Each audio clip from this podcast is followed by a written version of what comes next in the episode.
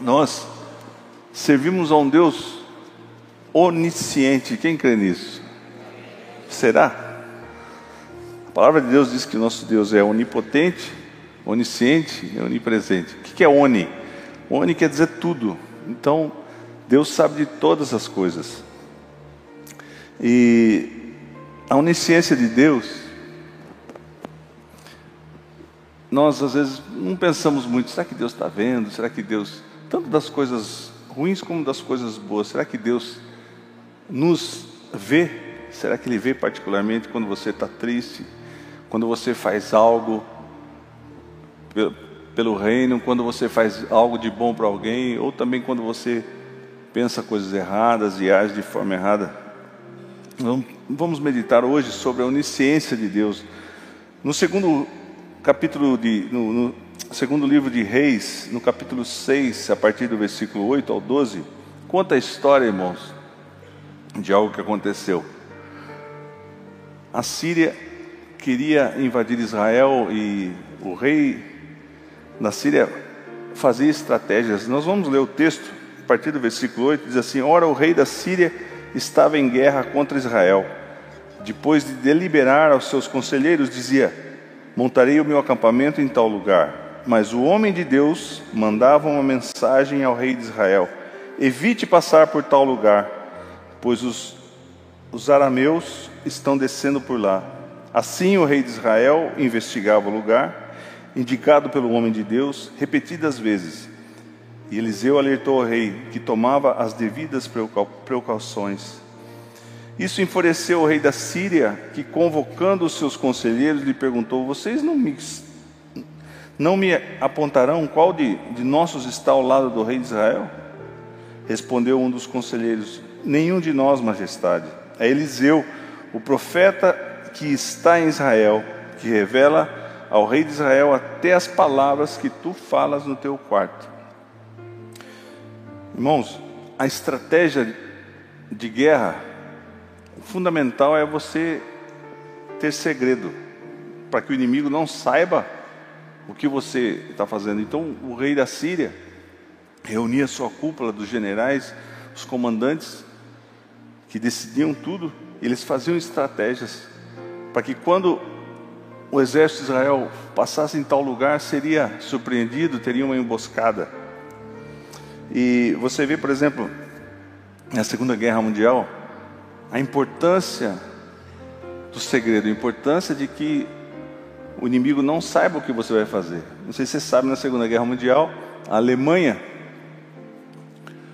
é, atacou vários países, você sabe, e houve uma retaliação, precisava que os Estados Unidos, Inglaterra, Rússia, outros países invadissem a, a, a Alemanha para que acabasse a guerra. Só que era muito meio inexpugnável, porque a Alemanha estava muito armada. Mas eles fizeram uma estratégia que era totalmente inviável, por isso que tinha que ter segredo. Eles iam invadir a Alemanha pela Normandia. Quem já ouviu essa história? Pela Normandia, que era pelo mar da França. Só que não tinha como ah, logística para você atacar pelo Mar da França. Por quê? Porque precisava de uma estrutura para os navios de combustível. Para descer os tanques na praia é complicado. Então os alemães falaram: por ali eles não vão atacar, vamos colocar uma defesa. Eles fizeram muitos bunkers, muitas defesas de canhões na praia, mas eles deslocaram as, as tropas para outro lugar. Então, essa estratégia e o segredo conhecido como dia D. Esse dia foi um dia estrategicamente combinado, porque o tempo tinha que estar um tempo perfeito para invadir, que não tivesse chuva. E a história nos conta, se você vê as imagens de como foi, foi, foi, foi mortal, morreu muitas pessoas. Então, eles bolaram essa estratégia e manteram o segredo, os alemães não souberam, e eles montaram um sistema de abastecimento dos, dos navios por um, um, um duto através do Canal da Mancha e reabasteceram os navios e os tanques de guerra, eles fizeram um tanque de guerra anfíbio, um tanque que tinha um sistema que andava na água.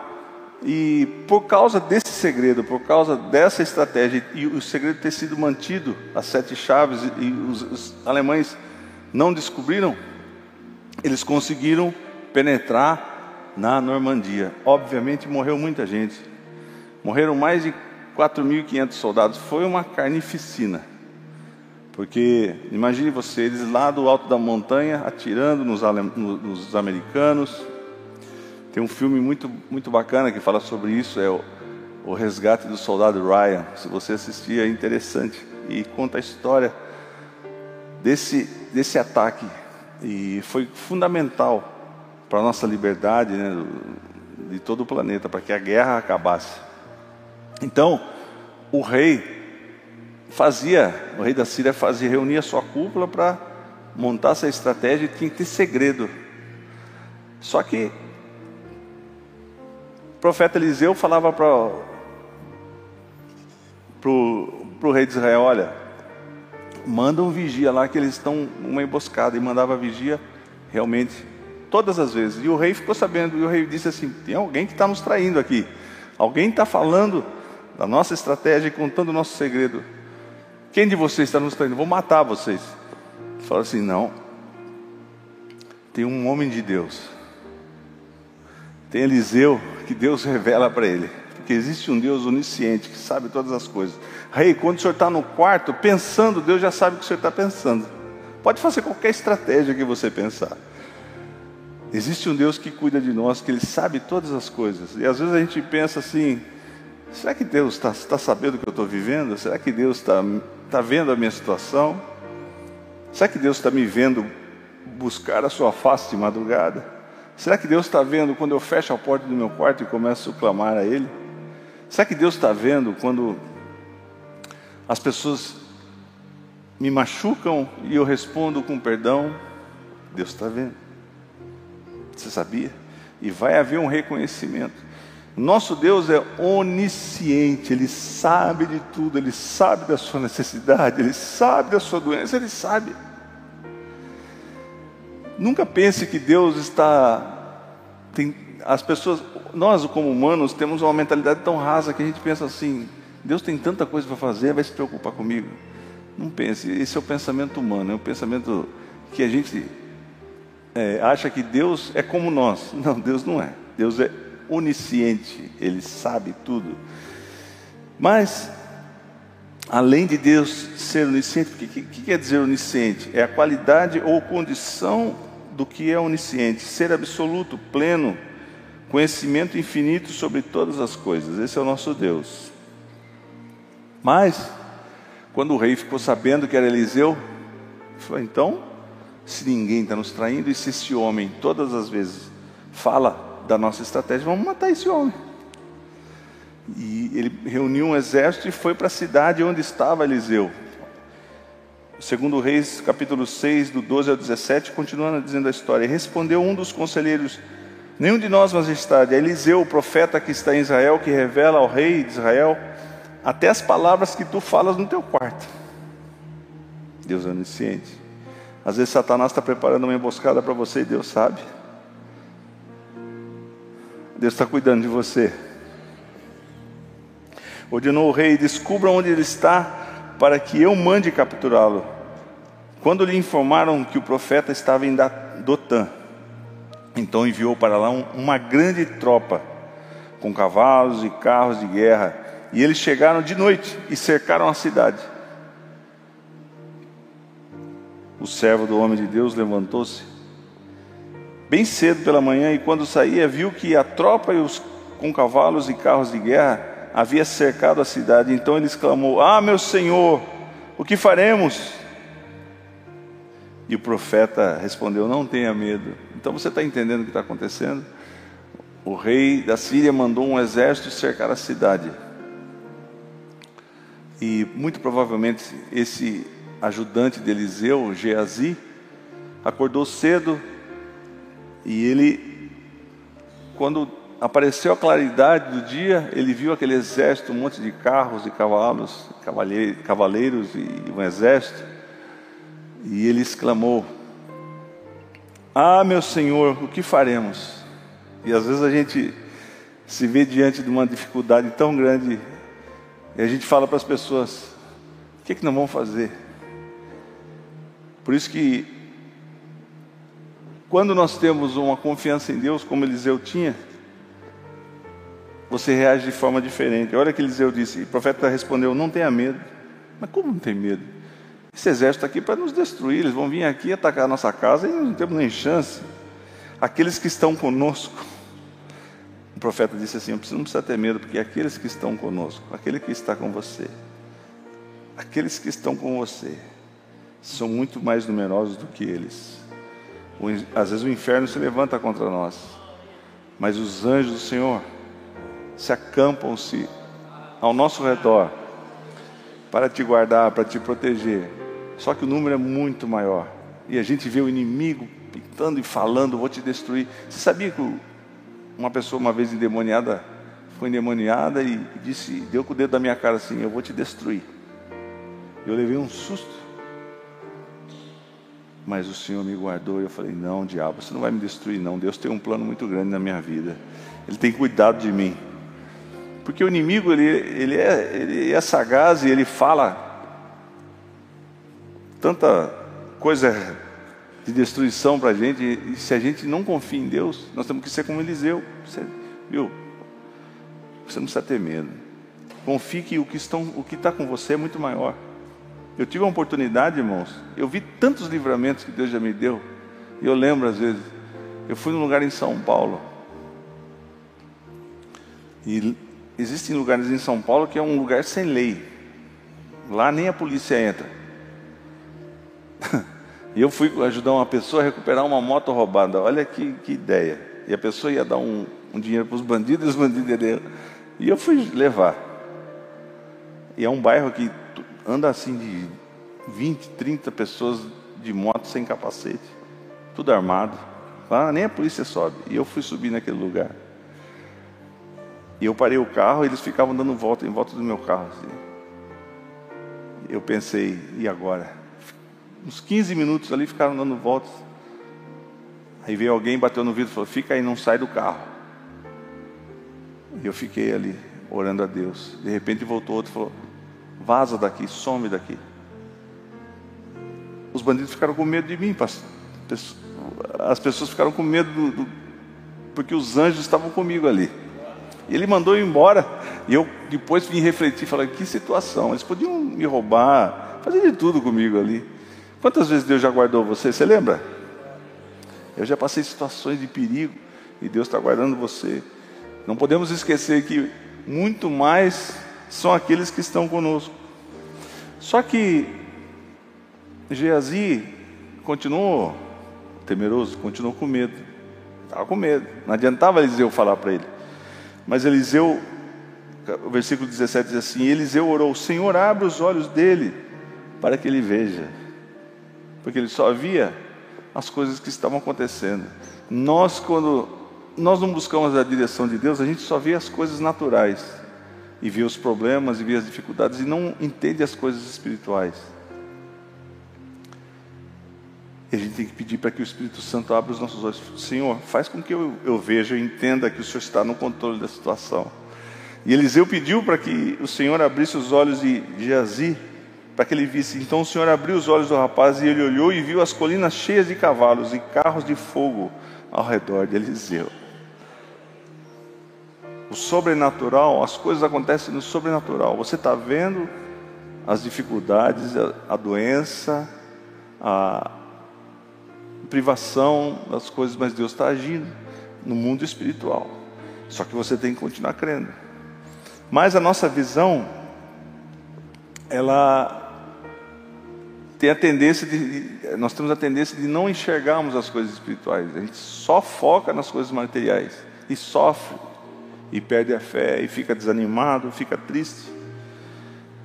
Mas a palavra de Deus nos ensina que nós temos que ver. Quando você vê, você vigia. 1 Pedro 5,8 diz assim: Sejam sábios, sóbrios e vigiem, o diabo, inimigo de vocês, anda ao derredor, como leão, rugindo, procurando a quem possa tragar. 1 Coríntios 16, 13 diz assim: estejam vigilantes, mantenham-se firmes na fé. Às vezes a pessoa quer ir pela cabeça dela, assim, eu não preciso de Deus, eu vou, eu consigo, eu faço. Não, nós temos que continuar firmes, confiando só em Deus. Sejam homens de coragem, sejam fortes. E Jesus nos ensinou a vigiar. Você lê Mateus nos capítulos 24, 42, no capítulo 25, versículo 13, capítulo 26, versículo 41, Marcos capítulo 13, versículo 33, capítulo, é, capítulo 13, versículo 33, 35 e 37. Deus nos ensinando a buscar a sabedoria do céu e que Ele abra os nossos olhos. Às vezes, no meio da tribulação, você só consegue enxergar os problemas e ouvir o que as pessoas falam das dificuldades. Por que, que você e eu não paramos por um momento e, e digamos e clamamos a Deus dizendo: Senhor, abre os meus olhos para que eu veja o sobrenatural agindo, acalma meu coração. Segundo Coríntios, porque as pessoas, irmãos, andam cegas e não enxergam as coisas espirituais, principalmente nesse momento que a gente vive. Que coisa espiritual? Se eu, só, se eu não ver, eu não creio. E as coisas que bloqueiam a nossa visão espiritual é a falta de Deus. Então, as pessoas do mundo, você tenta falar de Jesus para ela, falar das coisas espirituais, eles não entendem.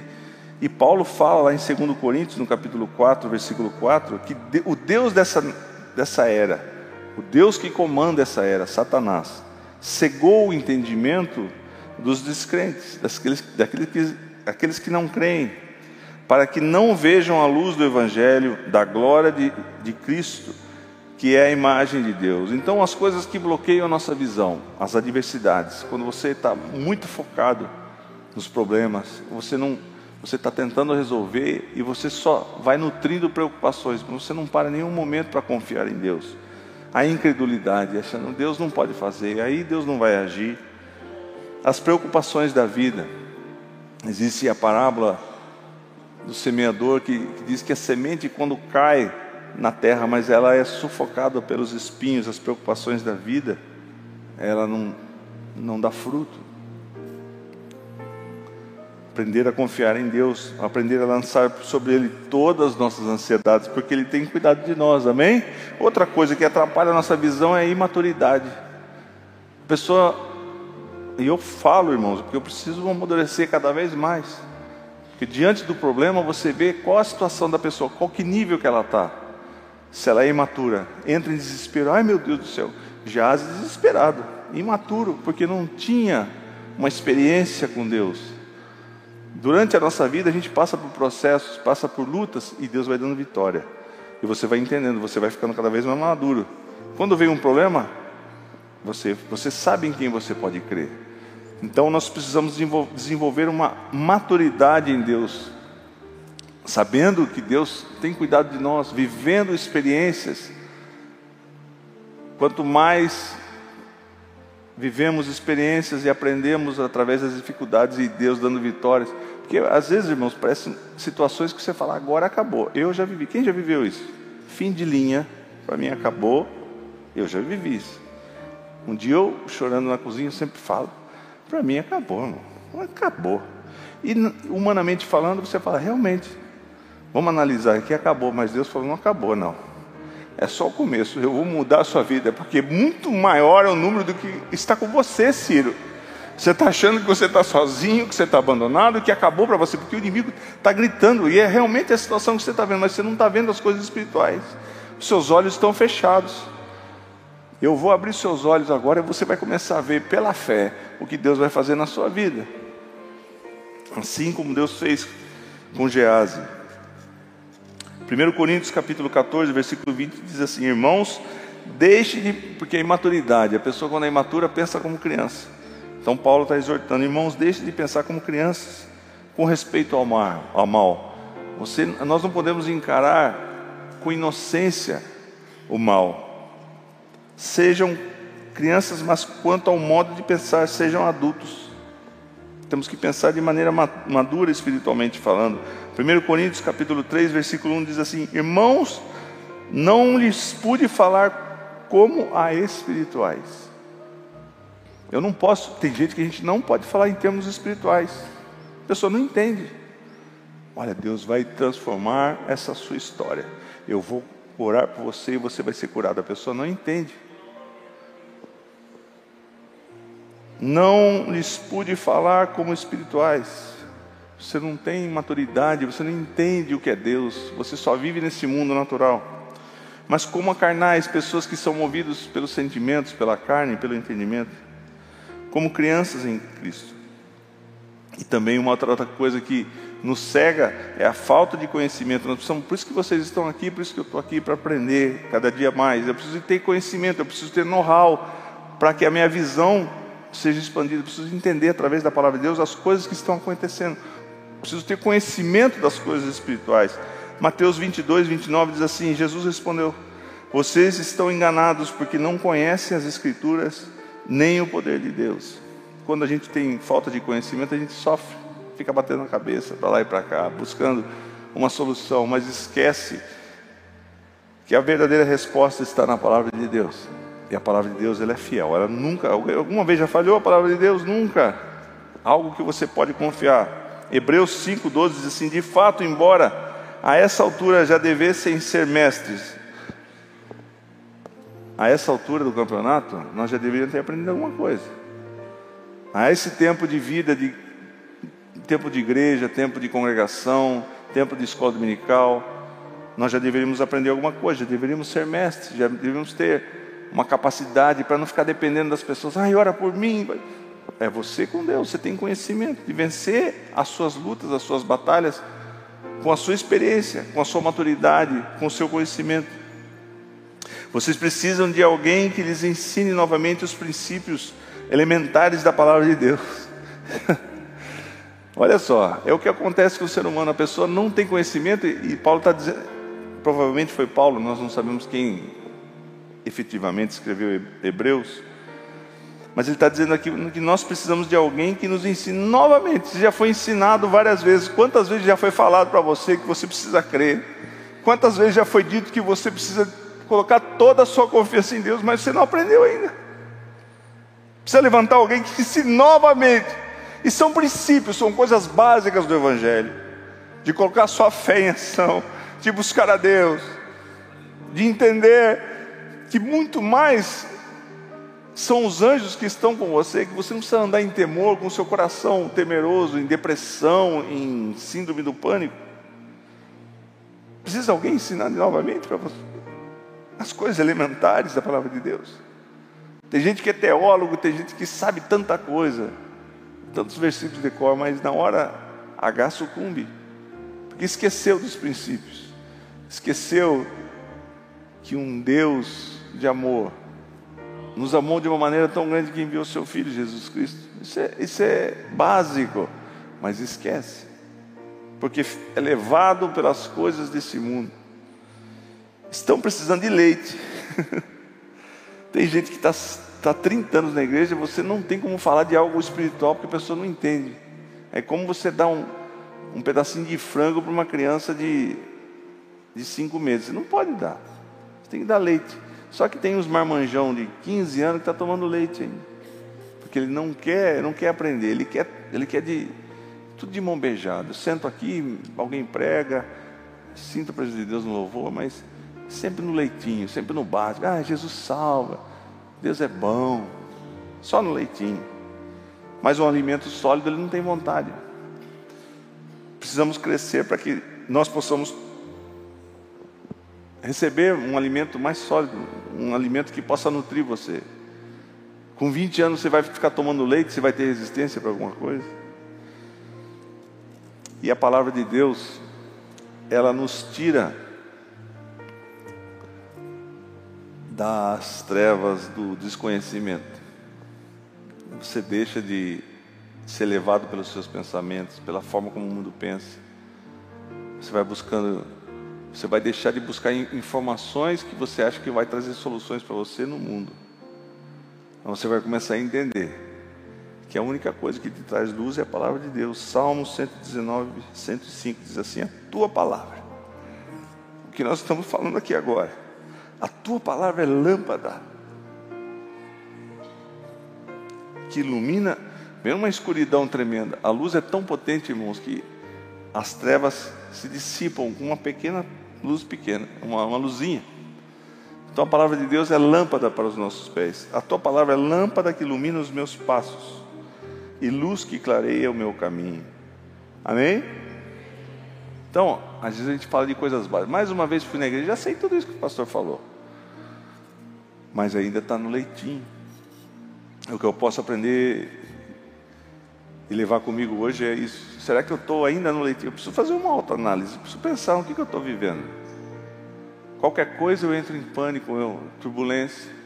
Qualquer coisa eu fico como Gease, fico olhando para a situação, para os montes e vejo os inimigos. Mas eu não vejo as coisas que estão acontecendo no âmbito espiritual.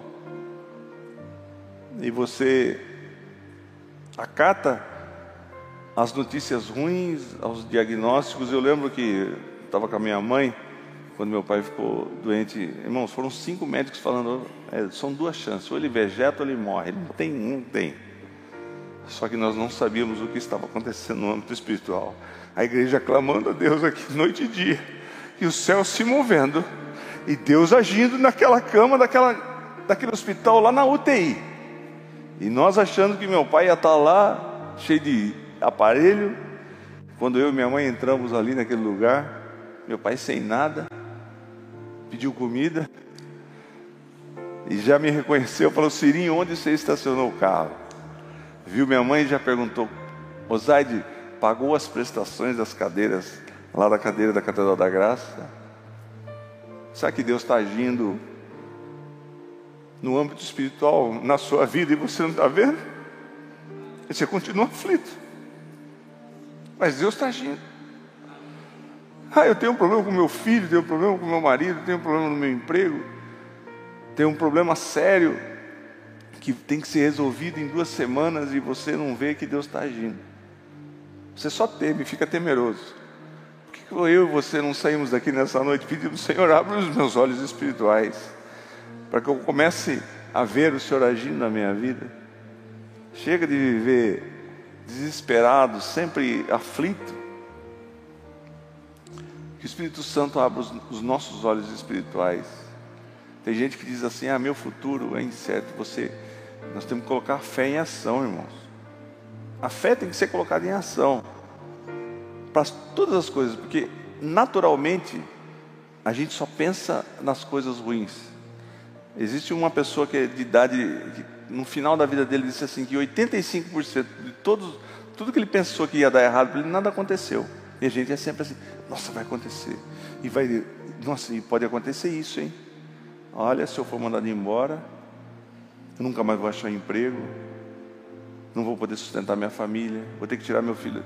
A pessoa vai fazendo uma escala de problemas cada vez mais e para de confiar em Deus. Por isso que nós temos que colocar a fé em ação. Então, que eu e você nessa noite deixemos de sermos meninos. É muito ruim lidar com menino. É muito difícil lidar com pessoas que são imaturas. Qualquer coisa fica ah, de biquinho, é, não canto mais na igreja, não sou uma diaconisa. Ah, aquele ali olhou para mim e não vou mais na igreja. Eu também não sento mais, não falo. Menino, isso é meninice. Ele não cresceu ainda, ele não entende ainda que ele tem que trabalhar para o reino. E o tempo está passando e a pessoa patinando. Vamos crescer, queridos? Ficar exigindo só do pastor, não, você precisa crescer, eu preciso crescer. Vai chegar um dia que nós vamos estar diante do trono. O que, que você e eu fizemos? Eu sempre bato nessa tecla. Para você agir, para você fazer alguma coisa no reino, você tem que ser maduro. Começar de parar de pensar só em você. O menino só pensa nele. O universo é só é um egocentrismo violento. Só pensa nele. Será que você só pensa em você? Será que você tem falado do amor de Jesus para alguma pessoa? Será que você tem ajudado alguém? Não, eu sou menino ainda. Eu só estou na aba. Só estou atrás do povo. Pastor fala, eu vou lá, receba a benção, entra na sede de orações, mas não faz nada. Menino? Amém? Que o Espírito Santo fale ao seu coração nessa noite. E que. Glória a Deus, né, querido? Mas. Deus tem cuidado de nós. Deus teve misericórdia daquele de Geazi.